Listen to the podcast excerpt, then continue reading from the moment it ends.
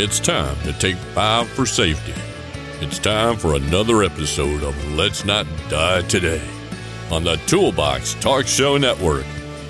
Okay, folks, if you really want to support the show, be sure to go and click the subscribe button on Spotify, Apple Podcast, or YouTube.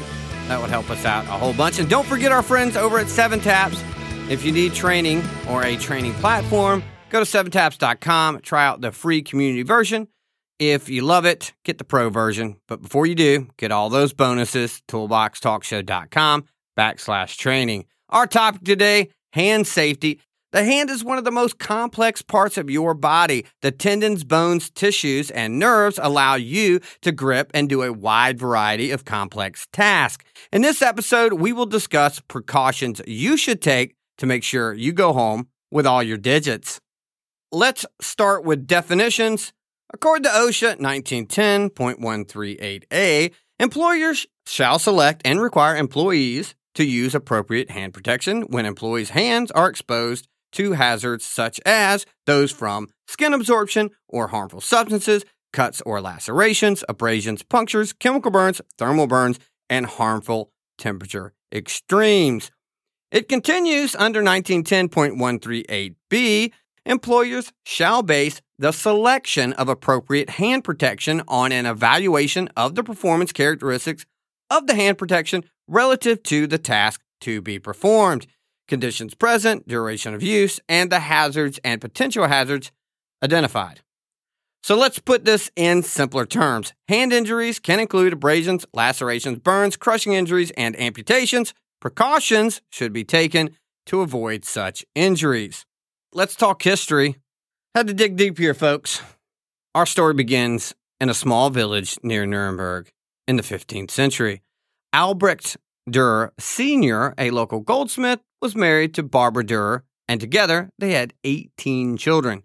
Two of their sons, Albrecht Dürer Jr. and his younger brother, Albert, desperately wanted to be artists and attend the Academy of Art. But their father already worked nearly 18 hours a day and took odd jobs just to keep food on the table. So it seemed pretty hopeless that even one of them could attend. Despite these impossible conditions, neither brother wanted to give up on their dreams. So one evening, the two brothers devised a plan. They would simply flip a coin. The brother who lost the coin toss would work in the mines to support the other during his years of study. Then, four years later, they would switch. The winner would either support the other brother through his artwork or go down into the mines himself. One Sunday morning, they tossed a coin, and the older brother, Albrecht, won, which meant the younger brother would go down into the mines. Albrecht spent the next four years studying, learning, and applying his trade. His artistic ability in drawing, painting, and woodcutting was the stuff of prodigies. He would even surpass his teachers. Soon after graduation, he quickly began earning money from his commissioned artworks. Upon Albrecht's return, the Dürer family held a big dinner to celebrate his homecoming. Sitting at the head of the table, he proposed a toast to his beloved brother for the years of sacrifice that had enabled him to fulfill his dreams. Raising his glass, he toasted, and Albert, blessed brother of mine, now it's your turn. Now you can go to pursue your dream, and I will take care of you. Albert rose, sobbing and wiping the tears from his cheeks. Looking down the long table at his brother, he said softly, No, brother, it's too late for me. He showed his brother his hands. His hands were rough, disfigured, and arthritic. After years of hard labor, he had broken every bone in his hands at least once. The fine and delicate work of an artist was now impossible for him. To honor his brother, Albrecht asked Albert if he could paint his hands for an altarpiece he had been commissioned to create. 500 years later, you have likely seen this painting yourself. It's called The Praying Hands by the famous artist Albert Dürer. Let's talk statistics. Every year, a million workers are treated in an ER for hand injuries. Every year, there are approximately 110,000 hand injuries that require days away from work. The average hand injury costs $7,500 in lost time workers' compensation claims.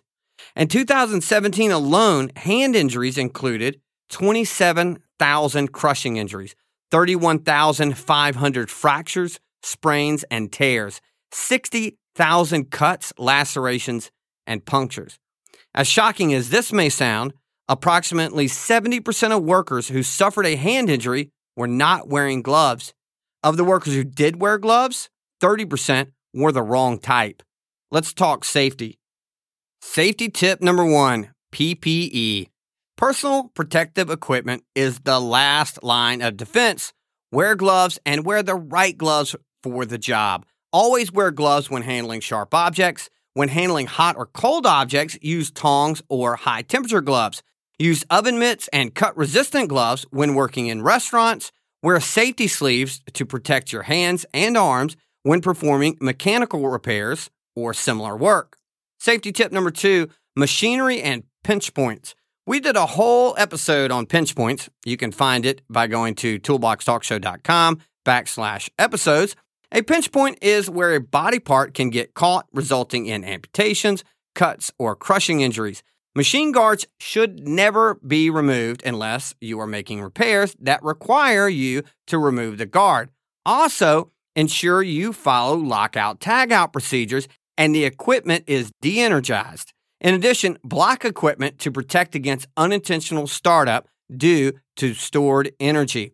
Never put your hands where you cannot see them. Before working with or on equipment, identify any pinch points.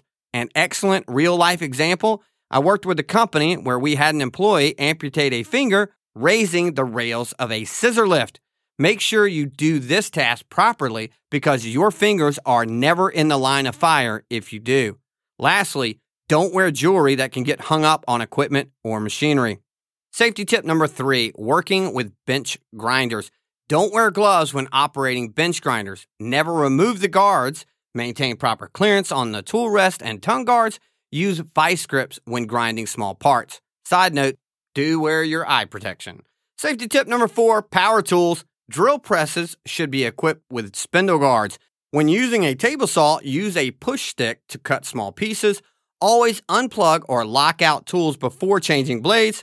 Never remove guards. Safety tip number five punches.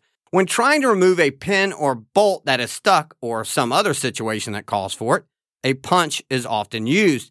Never use any item not intended for this task. Another real world example I worked with a company and one of their mechanics used a bolt as a punch. That ended in a broken finger. Use a slide hammer, a punch with a guard, or a punch with a handle. The goal is to get your hands out of the line of fire. Following these tips can save you from accidents, injuries, and even death. Thanks for listening to another episode of Let's Not Die Today. As always, you can find us on Apple Podcasts, Spotify, and YouTube. If you love what we do, please subscribe and tell your employer about us. We love you too. See you next time.